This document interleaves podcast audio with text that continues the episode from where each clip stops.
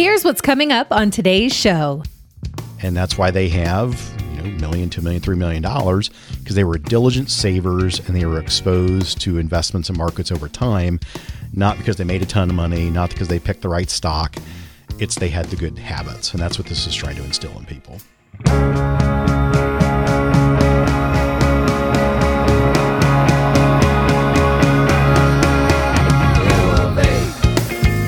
Us help you reach your peak in retirement. It's time for your Retirement Elevated. Hey, it's another edition of Your Retirement Elevated. Walter Storholt here alongside Scott Dugan, co founder, managing partner of Elevated Retirement Group in the Kansas City area, but serving clients also all across the country. You can find Scott online at listentoscott.com for past episodes and more information. Scott, Happy New Year to you, my friend. I hope you are doing well. Same to you. Uh, it was great holiday season, and uh, me having an early January birthday, my holiday season is really uh, Thanksgiving to my birthday on January 6th. It's just one continuous Nice. uh, uh, celebration there. So, so let's get this straight because folks are probably like, man, it's been a little while since we heard a podcast from Scott. So we had, you know, the holidays. So you get Christmas, New Year's, your birthday, and then every year, one of the like financial planning groups that you're a part of has their big annual event as well, all at the same time. So you're like end of December, beginning of January is just crazy. It has been, and so yeah, we're a little off of our schedule. But I'll tell you, part of that is yes, that uh, that time frame is very busy. We're making tweaks uh, to our communication with our, what we're putting out there, and I'm happy to say that I spent a lot of time putting the last final touches uh, on my upcoming book uh, that has taken me a long time to write um, because I wanted to put something out that I felt was worthy that encapsulated what I've learned and encountered, you know, over you know two decades or more uh, in this industry. So we're going to do a special podcast when that's ready to go. Uh, but we have cover design, have a few more tweaks of some of the uh, images we need to update. Um, but I'm I'm going to be very proud of it when it rolls out. Um, it's going to be a hard copy or hardback book. It's not going to be a pamphlet. Oh, cool. And uh, I've poured a ton of time into this. My team has, and so that look forward to that upcoming episode where we're going to talk about the book, the launch, and all that kind of stuff. Have you uh, have you released a name yet? Or are you saving that for part of the reveal? I'm saving. All right, all right. I just wanted to make sure. I- You kept calling it the book, so I was Yes. like, hmm. Strategically, it sounds like he's not saying the name just yet. we- So. We're, we're going to reveal everything all at once. Very nice. Well, congrats. I know that's a lot of work that goes into that, and I uh, can't wait to read it when it comes out. Absolutely. And I am also looking forward to uh, doing the audio version uh, with uh, you and your company. So that's going to be another thing later in the year. We'll have the audio version, um, which I Just don't know about drink lots anybody. of, lots of tea and honey before you voice it. man. yeah, I bet. I bet.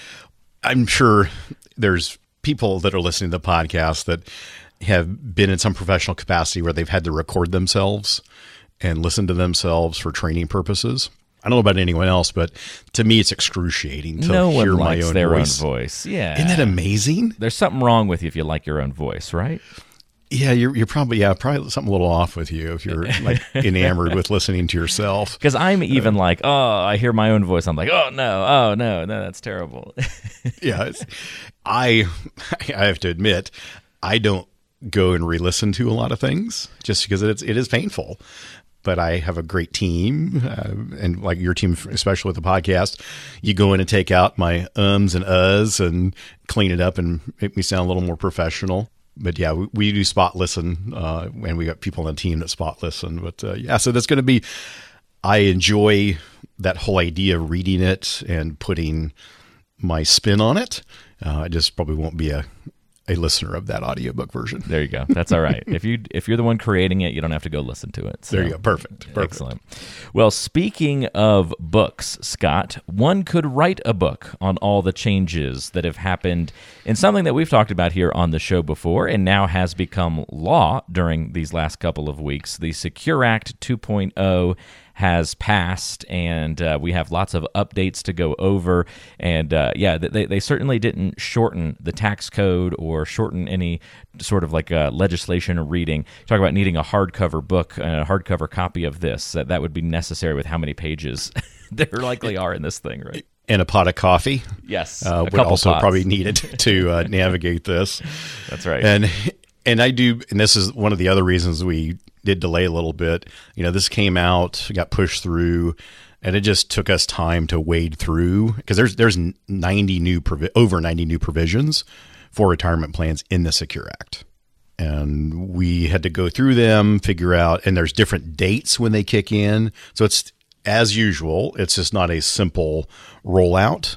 Um, these are all s- different stages, different time frames. And so, you know, we're spending a podcast talking about this. There will be a summary, executive summary that we're going to put out uh, in our e newsletter that comes between the weeks of our podcast. And then in our hard copy and online newsletter that comes out, um, there'll be an executive summary in there. So we're we're covering this because it affects a lot of our clients, um, not not in a negative way, but there's just changes that we have to to navigate, and so that's why we're really beating this drum and getting this information out there because it is important. And rest assured, we're our systems are going to reflect these changes, and uh, there's some positive ones that are going to give us a little more breathing room, especially when it comes to proactive tax planning. And so, what we're going to go over today is really. I distilled down, and the team distilled down what are the main areas of the Secure Act 2.0 that are really applicable to our clients. So, again, that'll be out there in the podcast. We are going to link to uh, an online article. Does a really good job of getting down into the nitty gritty. But again, I think for our purposes today, most of our clients, our executive summary is probably going to do the make give you the biggest bang for your buck and your time spent reading it. Yeah, and uh, this is a great reminder also to folks that, like, just like in journalism, Scott, you can be first at reporting the story, or you can get it right, or provide more value and, and clarity. So a lot of people were trying to be first and just like throwing up, okay, here's the big things, boom, uh, to be aware of for Secure Act 2.0. I love that you've taken the time to digest it a little bit, boil it down to what's most important to your clients and to listeners of the podcast. So let's dive into it. If, if you forgot uh, or you know just just don't remember because it's kind of a long term, the Secure Act is the Setting Every Community Up for Retirement Enhancement Act. That's what the Secure stands for. That makes you feel warm and fuzzy. Yeah, right. Uh, originally, it's a, it's crazy, Scott. We first started talking about this what back in 2019. That was when the first edition was signed into law. That was Yes. supposed to be the big story in 2020. And instead, obviously, COVID happened and that kind of dominated for a while.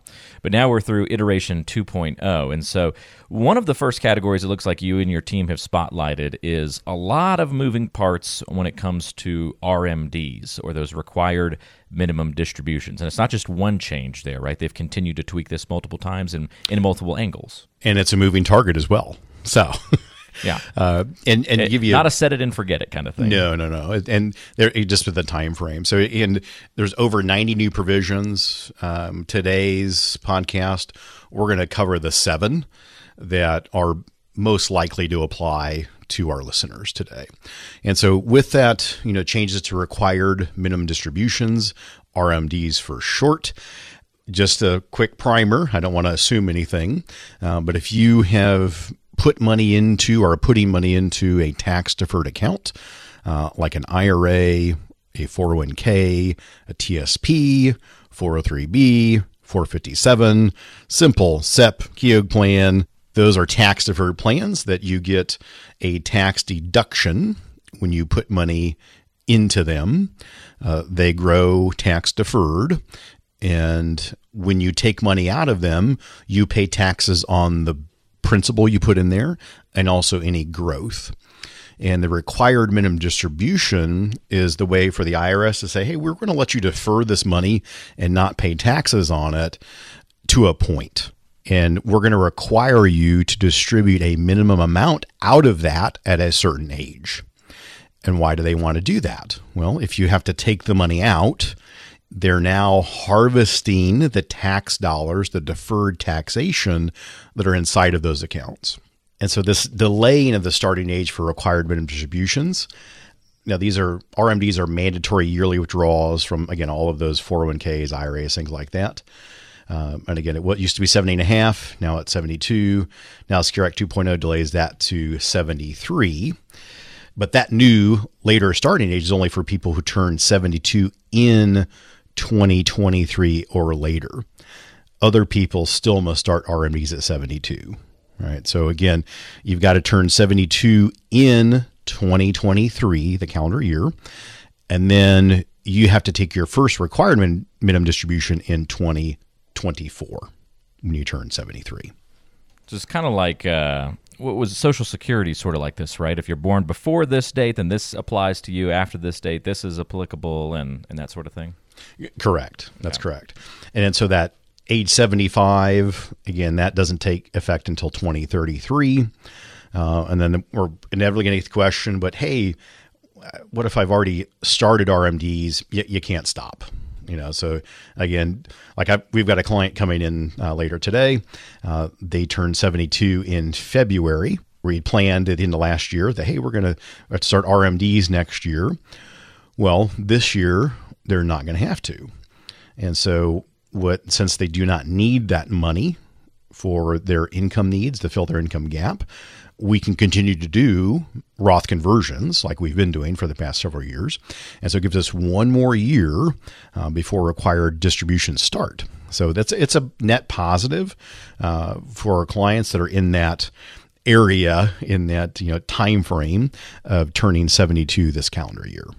Okay, so lots of uh, things to kind of keep track of there, and and the big impact here is just eh, how much, or well, I guess just right off the bat, are you going to have to take money out of your account, and how much that's going to be? Like this could catch some people by surprise if they're just like normal, right? If you're not paying attention to RMDs, that's going to come as a rude awakening to have to figure out. Same thing now, if you aren't paying attention to these age changes, uh, when it's going to impact you is is going to change a little bit. Yeah, and I think it also points to the idea that if you're operating on old information, you may miss opportunities, just like what I talked about. This client has one more year uh, to maximize their marginal tax brackets and continue to do Roth conversions uh, to make themselves more tax efficient and insulated for you know potential tax increases down the road. So it get a net, a net positive thing. Oh, that's a great point. Yeah. So this is one of those elements that moved in a positive direction for investors. Yes, that are that are aware or at least working with someone that is proactive. Okay. Gotcha. On top of this. And then the the other additional law which eliminates the RMD requirements for Roth 401k plans. A lot of people thought, "Hey, I've, I've put this money into my Roth IRA there's no RMDs. Well, I put money into my Roth 401k. Surely there's not RMDs on that. Well, the 401ks fall under ERISA rules.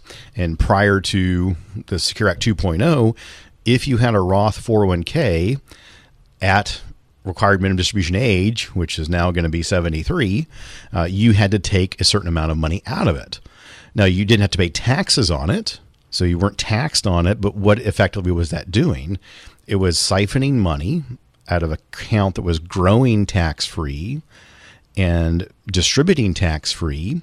Now, if you take that money out, you can't put it back into a Roth. And if you don't have to spend it, then you get to reinvest it. And now you have to reinvest it in a taxable account. So now you start paying taxes on the growth from that point of the distribution from the Roth. And so again, it, that, luckily, uh, that is going to go away. Now, pay close attention. That doesn't happen until 2024, not this year. So you've got to wait a full year before there are no Roth 401k required minimum distributions uh, when you hit age 73.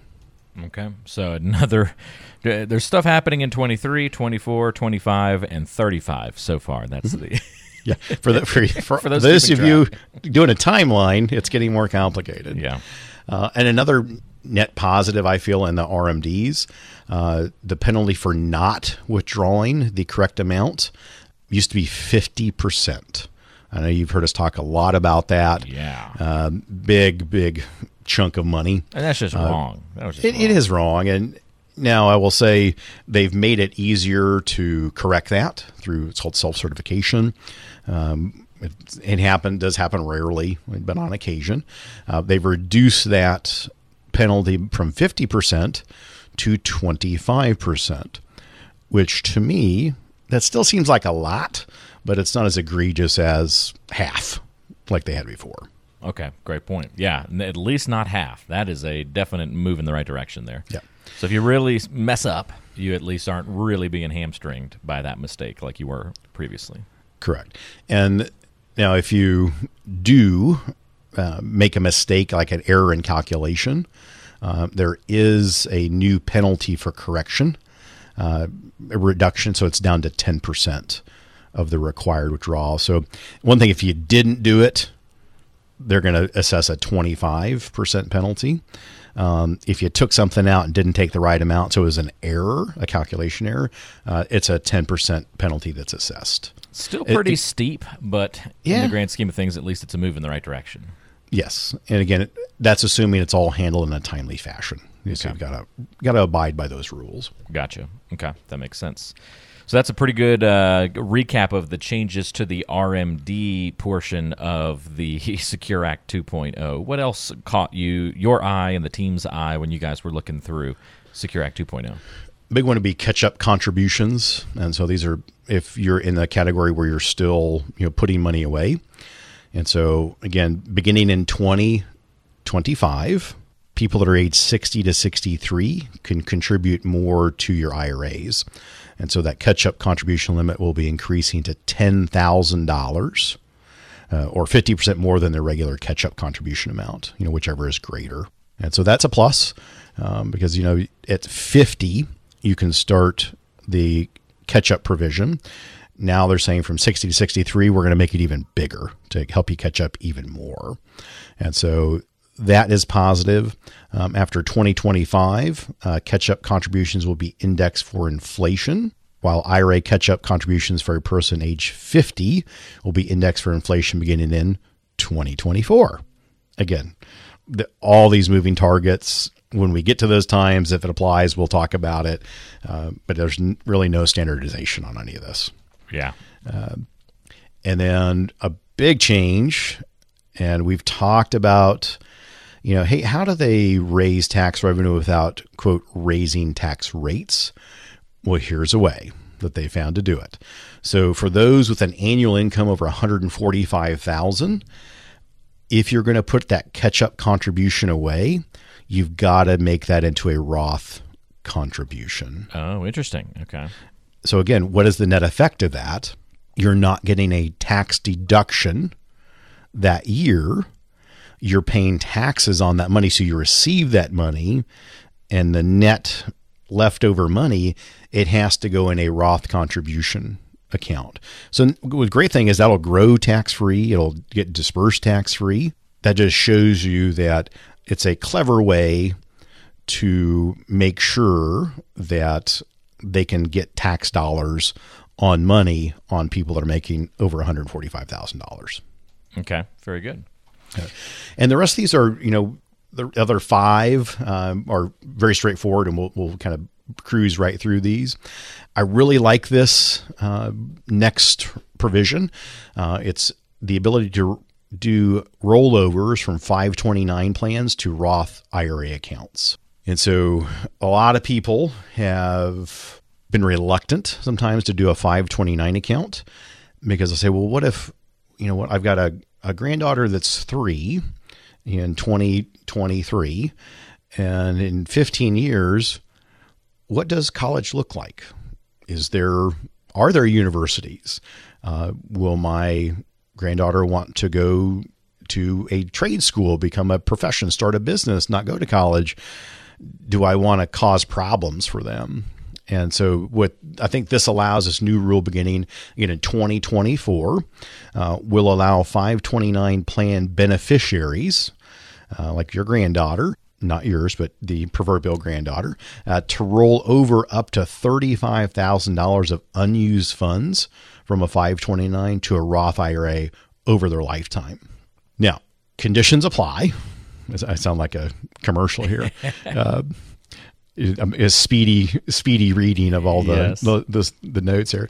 But uh, conditions apply. The 529 plan must be open for at least 15 years prior to rolling it over, and there are annual contribution limits. Uh, so that meaning how much of that can you? That's why they said you can roll it over over your lifetime.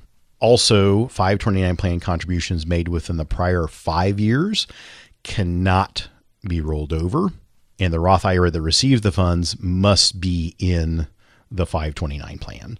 And so, again, a lot of 529 plans uh, beneficiary's name, excuse me.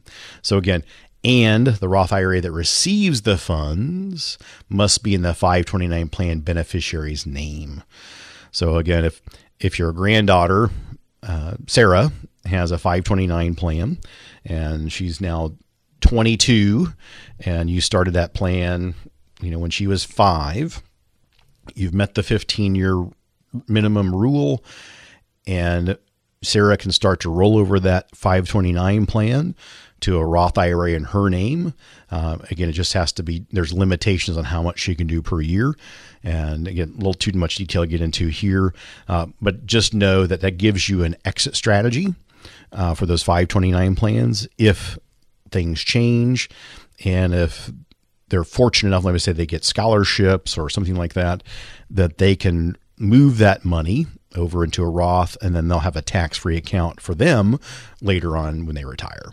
Okay, very good. So, yeah, it's like um, kind of sounds to me, Scott, like with all these different brackets that we're looking at, these different categories of Secure Act 2.0, it's like for at least the user, okay, it's going to be really hard to remember all these dates, some of these nuances, the moving pieces.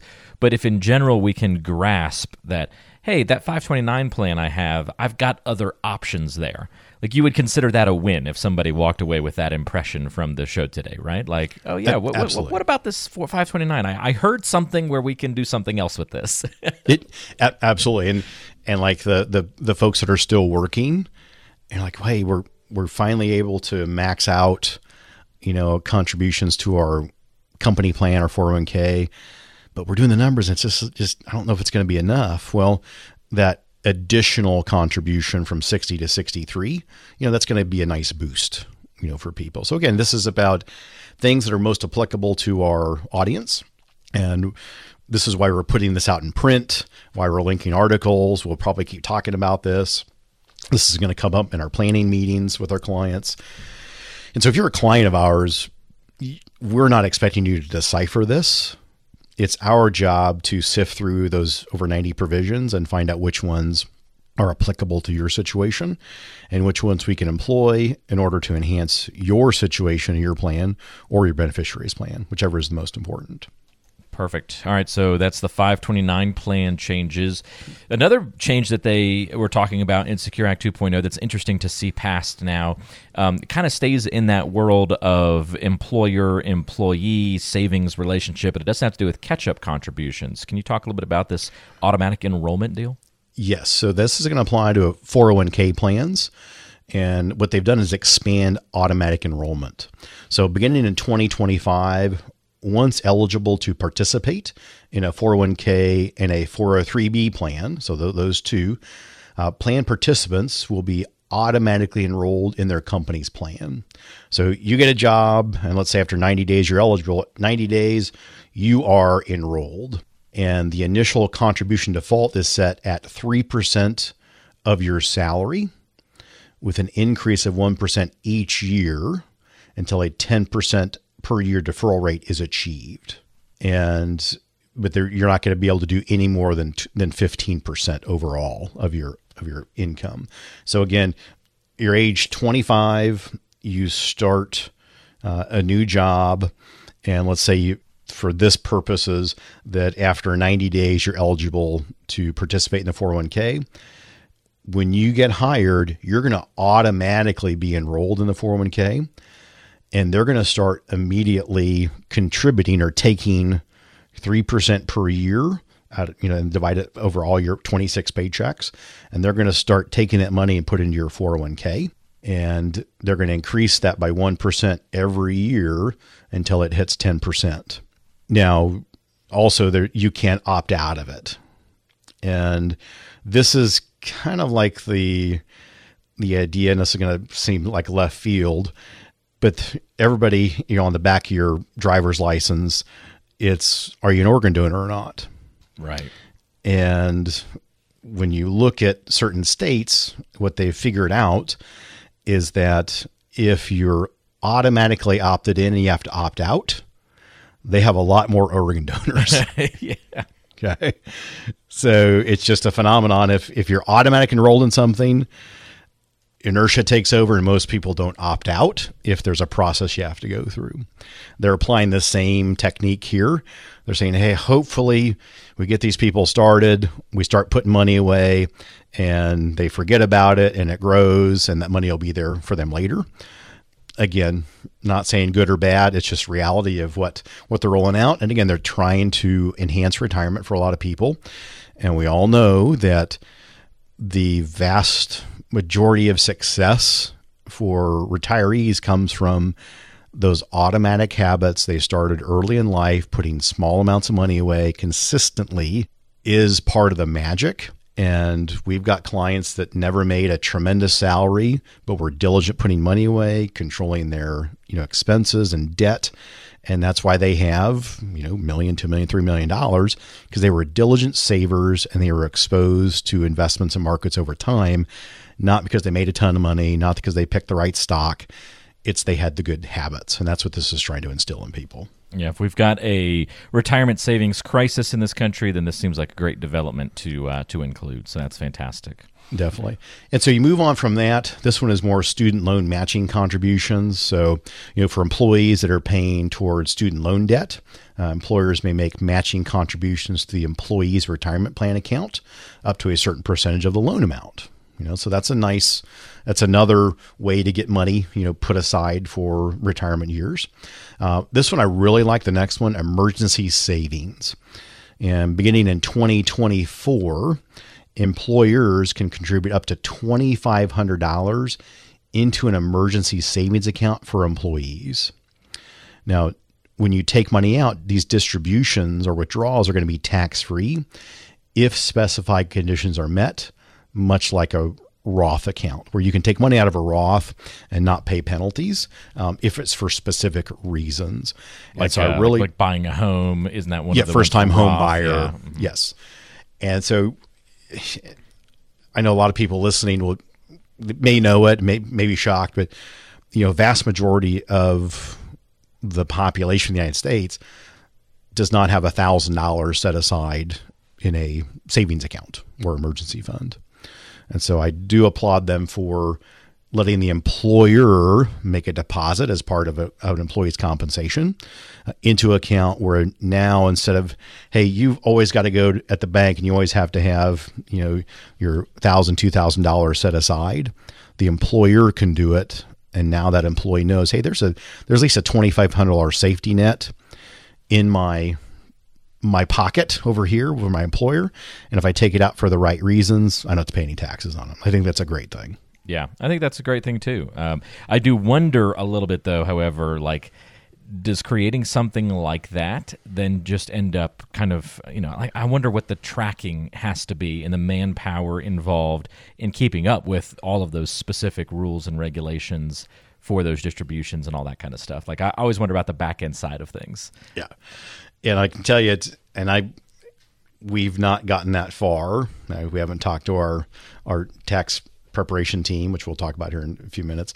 Uh, but it's more than likely it, there's going to be a form generated, you know, a distribution form generated with an IRS code. And then you're going to have to have backup proof of where that money went. You know, so if you had an emergency and it was, um, let's say, healthcare reason, and that was that's that's qualifiable, well then it would be the check that was written or the credit card statement showing, hey, we paid two thousand dollars to the emergency room. Right. We took two thousand dollars from this, so it's really matching up the IRS distribution form with the actual receipt. Is what you would need if you get audited. Would be my assumption. Makes a lot of sense. All right, so lots of big changes in Secure Act 2.0. Any miscellaneous things that you also wanted to uh, to highlight? Uh, just one last one, and this is again going back to 401k changes. Um, three items here. Uh, there's going to be a national lost and found database will be established to locate missing retirement plan funds, That's Uh, cool. which people would be surprised of how many times per year clients would call and go, "Hey, you know what? I just found out I had X over here and I forgot about it." Sure. Yeah. You know, so I think that's a positive. The lost and found. Uh, they are going to be allowing annuities to be inserted in 401ks and as investment options. And so that's always been, you know, 401k is kind of a Wall Street creation, and it's always been investment stocks, bonds. Uh, this is opening up the world of you know, those protected accounts. Those accounts that either have a fixed interest rate or a way to grow with the market without any downside risk, or accounts that the longer you put money in, the longer you keep them, the bigger the pension payment that can come out of those. Uh, so I think for the right people, um, having that piece of stability is going to be important if they know if I put this much money in over time, I will be guaranteed X amount of income at 60, 65, 70, 75. It is almost like having the ability to fund a personal pension like previous generations had. So I, I like that for the right demographic, and I think it's going to be a positive, a positive net positive for most people on that. And then the final one, uh, which I we've been banging the drum on this forever.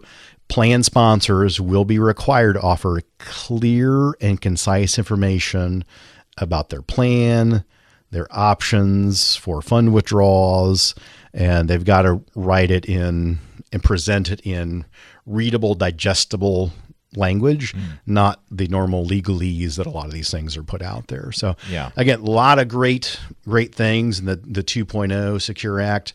Uh, again, look for the printed version, the online version of this.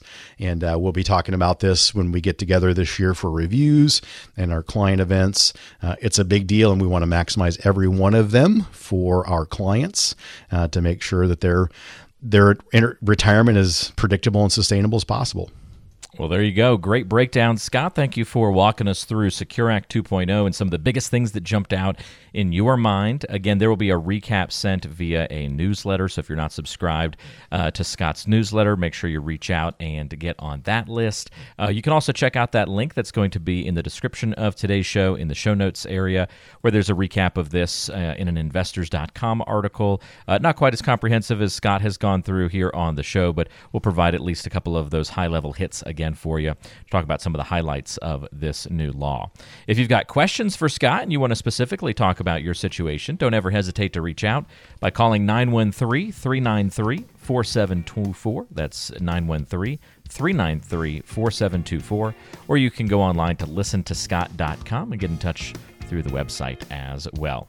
Scott, thank you so much. Great first episode to kick off the new year, and we'll look forward to another one with you soon. Sounds great. All right, very good. That's Scott Dougan. I'm Walter Storholt. We'll see you next time on Your Retirement Elevated.